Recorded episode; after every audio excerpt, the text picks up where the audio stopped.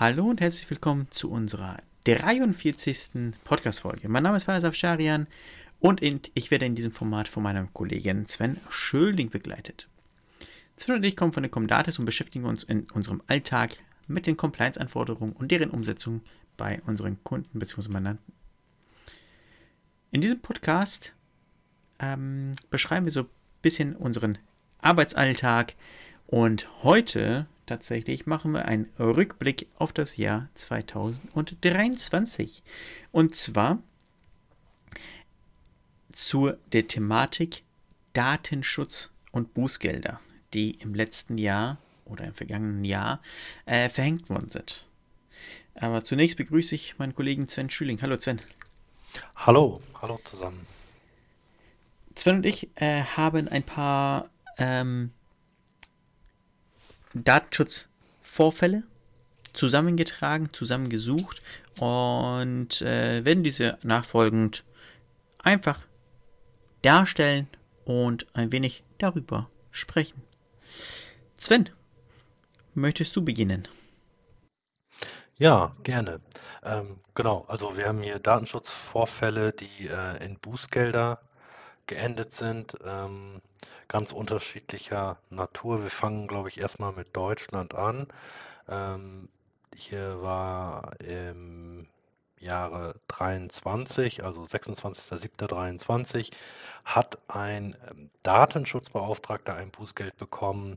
Und zwar hat äh, dieser mit einem Beschäftigten eines Unternehmens ein Foto via WhatsApp geteilt, hin und her geschickt sozusagen, äh, und auf diesem Foto war ein anderer Mitarbeiter zu erkennen, welcher verletzt war, also ein, ein äh, Tatfoto, wenn man so möchte. Und ähm, dieser äh, Beschwerdeführer, der Mitarbeiter hat eben äh, das herausbekommen, dass das Foto via WhatsApp verschickt wurde und hat da, sich daraufhin äh, an die Behörde gewendet und ähm, da gab es äh, ein Bußgeld, ähm, dessen Höhe man aber nicht genau verifizieren kann. Mhm. Ja, äh, der sollte es genau ein bisschen besser wissen.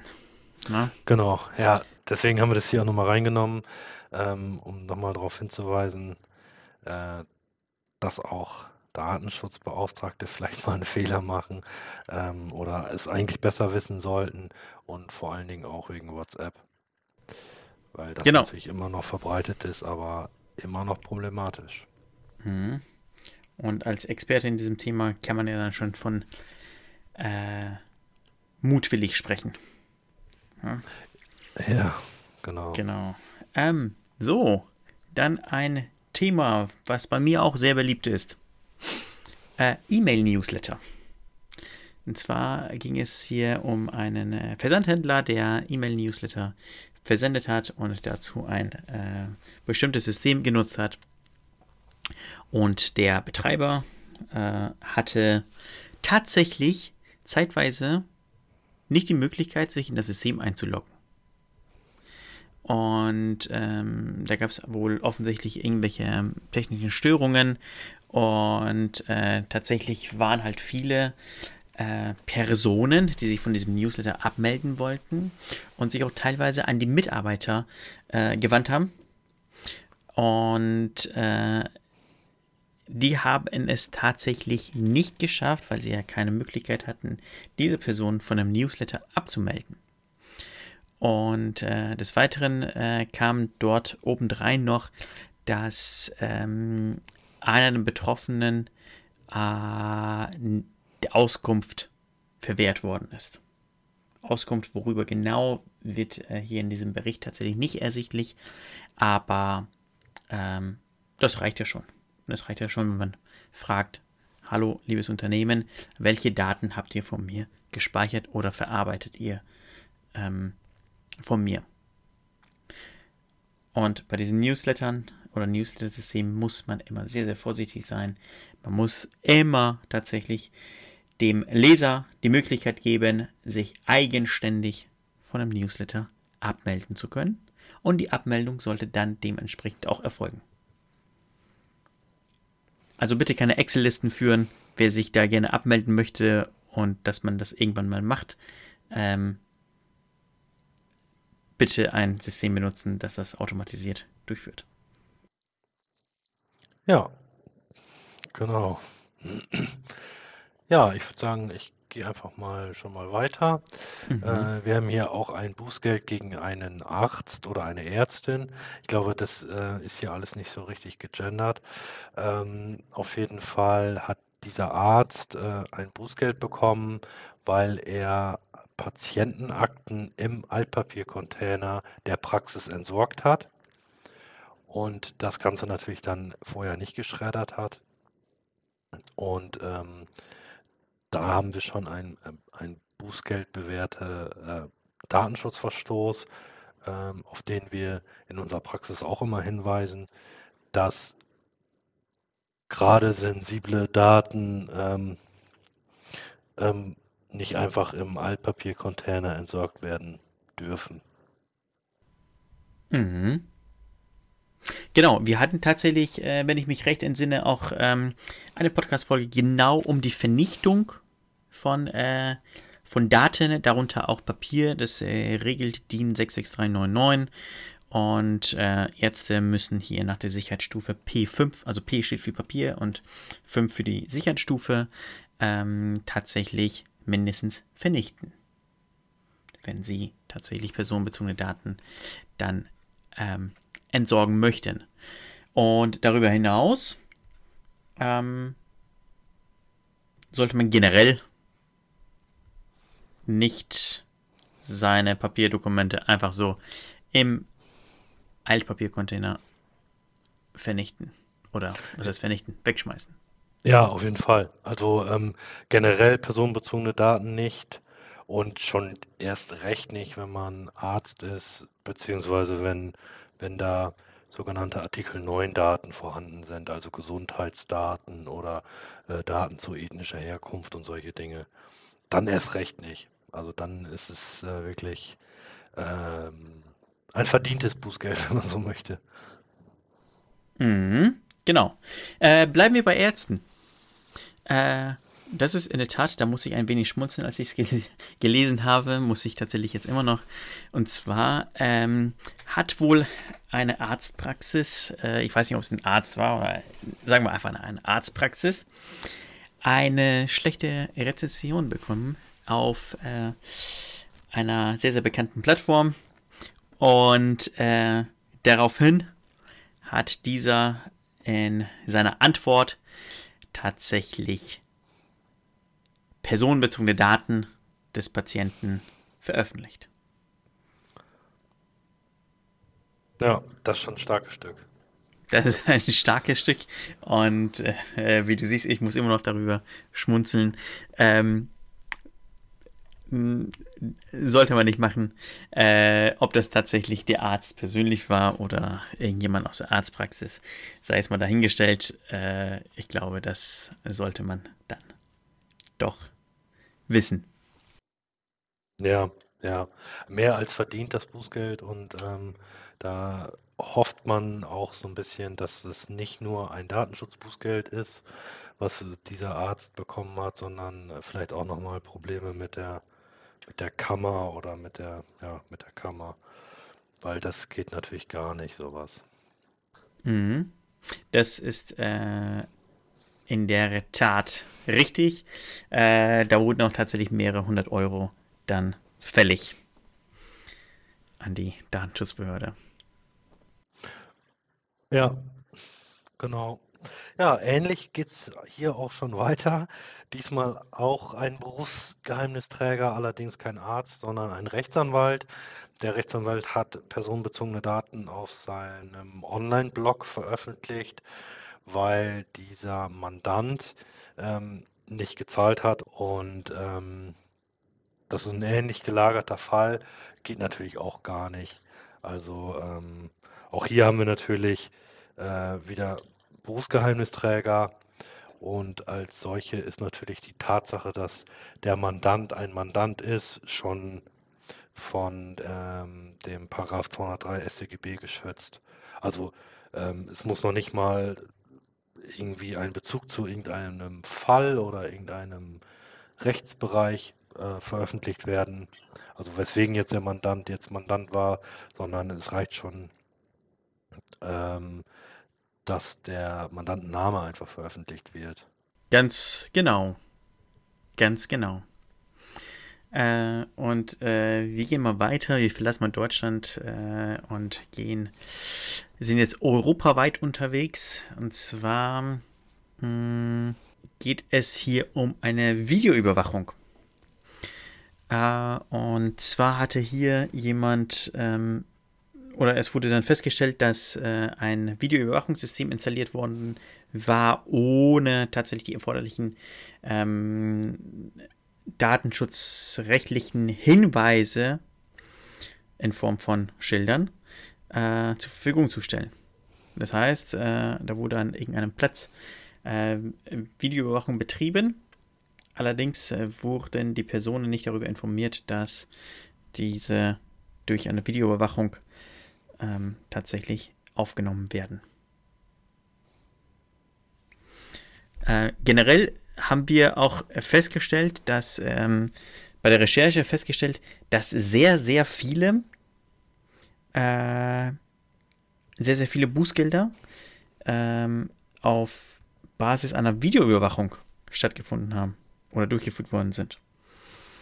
Ähm, und da waren sehr, sehr viele auch private Personen von betroffen, die beispielsweise ihr Grundstück äh, vielleicht äh, ähm, überwachen, aber dabei nicht nur ihr eigenes Pri äh, Privatgrundstück überwachen, sondern auch vielleicht die, die ähm, Grundstücke der Nachbarn und oder die öffentlichen Gehwege und Straßen. Das äh, ist mir bei der Recherche aufgefallen, dass es sehr, sehr häufig vorkam. Ähm, und auch da sei gesagt, die Kameras, ich weiß, die kosten jetzt nicht die Welt. Äh, aber auch da muss man tatsächlich Hinweisschilder anbringen und darf auch nicht alles filmen. Ja, ganz genau. Ja. Ja, und da kann man auch mal sehen, also äh, die Höhe des Bußgelds war gar nicht mal niedrig. Also schon, schon ähm, Geld, was auch wehtun kann, sage ich jetzt mal, gerade wenn es ein kleineres Unternehmen ist oder eine Privatperson. Und ähm, mhm. ja, also ärgerlicher Fehler. Also so ein, so ein Schild lässt sich ja doch schnell erstellen und schnell drucken. Es gibt, glaube ich, sogar bei Amazon Vorlagen dafür, die man sich erstellen lassen kann für kleines Geld. Ja, vermeidbarer, ärgerlicher Fehler. Und ähm, da sieht man mal, dass ähm, selbst solche Sachen wie Hinweisbeschilderung äh, immer mal wieder vergessen werden oder einfach nicht gemacht, einfach nicht mhm. gemacht werden. Also mhm da sollte man auf jeden Fall äh, daran denken. Ja, weiter gehen wir mal ähm, nach Spanien. Das hat auch mit Videoüberwachung zu tun. Da hat eine Privatperson Beschwerde eingereicht, wie du eben schon sagtest, gegen einen Nachbar, der äh, zwei Videokameras angebracht hat an seinem Haus oder an seinem Eingang und ähm, dadurch natürlich dann auch das äh, Grundstück des Nachbarn überwacht hat und auch die öffentliche Straße. Hier fehlte auch ein Hinweisschild, mhm. aber ich denke, ausschlaggebend dafür war, war weniger das Hinweisschild, sondern eher natürlich die Überwachung des Nachbargrundstückes und den äh, öffentlichen Raum, der ja nicht überwacht werden darf. Ähm, auch da immer darauf achten, dass man solche, solche Bereiche nicht überwacht. So, der nächste Fall, äh, davon hat man immer mal gehört. Ähm, und hier geht es tatsächlich um, ein, um einen Versandhändler, der äh, die Lagermitarbeiter, die die Ware dann picken, tatsächlich mit ähm, Scanner natürlich ausgestattet hat. Und äh, diese Scanner ähm, haben in Echtzeit natürlich die ganzen Aufgaben erfasst, die zeichneten aber tatsächlich auch die Arbeitsunterbrechungen auf, auch die, äh, die beispielsweise jetzt unter 10 Minuten waren äh, und diese äh, Daten wurden dann dazu verwendet, um die Arbeitsproduktivität zu analysieren und zu bewerten. Und äh, tatsächlich konnten die äh, Daten auch dem Scanner zugeordnet werden und somit konnte festgestellt werden, wer wie produktiv war oder nicht produktiv war. Ähm, und äh, mit dieser Überwachung wurde tatsächlich ein sehr, sehr hoher Druck auf die Mitarbeiter ausgeübt. Und ähm, tatsächlich wurden die Mitarbeiter, äh, beziehungsweise das Unternehmen, zu einer erheblichen Summe, einer sehr, sehr erheblichen Summe, mit mehreren Millionen Euro Bußgeld bestraft. Ja, das hört sich interessant an. Wir gehen mal weiter, auch wieder Europa. Äh, wir sind in Italien jetzt. ähm, da hat die italienische Datenschutzaufsichtsbehörde äh, auf Beschwerde eines Mitarbeiters reagiert. Ähm, und zwar hat da ein Unternehmen äh, zwei Bankkarten ausgestellt auf die Position des stellvertretenden Geschäftsführers sogar. Und ähm, hier wurde keine Einwilligung abgefragt zur Übermittlung der personenbezogenen Daten des stellvertretenden Geschäftsführers an das Kreditinstitut oder an die beiden Kreditinstitute, muss man ja sagen. Ähm, und das war eben in, den Augen der italienischen Datenschutzaufsichtsbehörde ein Bußgeld wert. Da lässt sich natürlich immer darüber streiten, ob wir überhaupt hier eine Einwilligung brauchen. Deswegen haben wir das hier mal reingenommen. Ähm, Genau. Mhm. Mhm. Und dann kommen wir wieder zu Frankreich. Und wieder mit einer oder mit einem Millionenbußgeld. Mhm. Da geht es tatsächlich um Cookies. Und zwar ähm, auf einer Suchmaschine und äh, einem E-Mail-Provider, der sehr, sehr bekannt ist, ähm, und äh, tatsächlich war es so, dass festgestellt worden ist, dass äh, etwa ähm, 10, äh, 20 Cookies für Werbezwecke verwendet wurden und äh, auf den Geräten der Besucher installiert worden sind, ohne dass die erforderliche Einwilligung tatsächlich beim End-User eingeholt wurde. Des Weiteren, das kommt dann noch on top drauf, ähm, konnten die Nutzer E-Mail-Service nicht mehr nutzen, wenn sie ihr Recht auf Widerruf ähm, ausgeübt haben.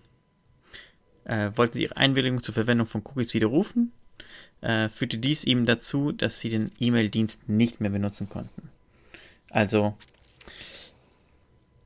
ich konnte, also man kann seine E-Mails nicht abrufen, wenn man tatsächlich ganz nicht einwilligt.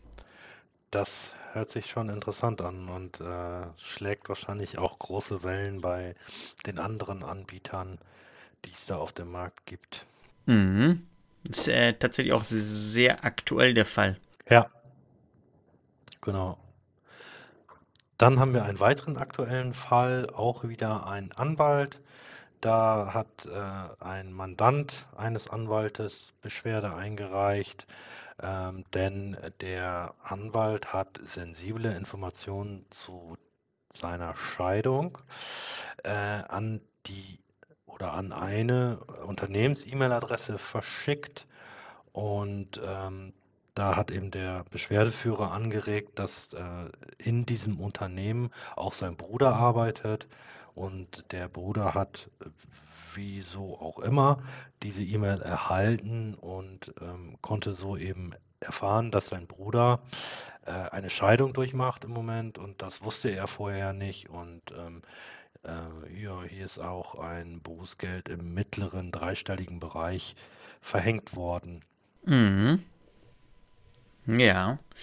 Ähm, äh, völlig unabhängig davon, von unserer Recherche, ähm, hatten wir äh, tatsächlich im Kontext einer Themenfindung mal über Dashcams gesprochen. Und äh, heute haben wir tatsächlich bei der Recherche sehr, sehr viele Fälle äh, zu den Themen Dashcamp Ja, äh, angezeigt Ja, genau. bekommen. Genau, und hierüber würden wir das Ganze gesondert mal vielleicht in einer ähm, weiteren Podcast-Folge mal aufnehmen. Hm, Was ist eigentlich mit, mit Dashcams? Darf ich die verwenden? Wann darf ich die verwenden? Wenn ich die verwenden darf, ne? Und äh, wozu darf ich das Ganze verwenden? Was passiert mit den Bildern? Und genau, was muss ich eben beachten, wenn ich eine Dashcam in meinem Auto installiere? ja, das ist ein gutes Thema. Ähm, und ich glaube, das interessiert die Leute auch privat. Das interessiert auch mich Genau. sehr, sogar. Auch mich, ja. Ne? Und Tesla-Fahrer vermutlich auch, weil Tesla hat das ja, glaube ich, schon äh, ab Werk verbaut, wenn mich nicht alles täuscht. Mhm. Ja. Sehr gut. Also, das wird unser nächstes äh, Thema sein äh, für, für diesen Podcast. Und ich hoffe, das Thema hat zugesagt.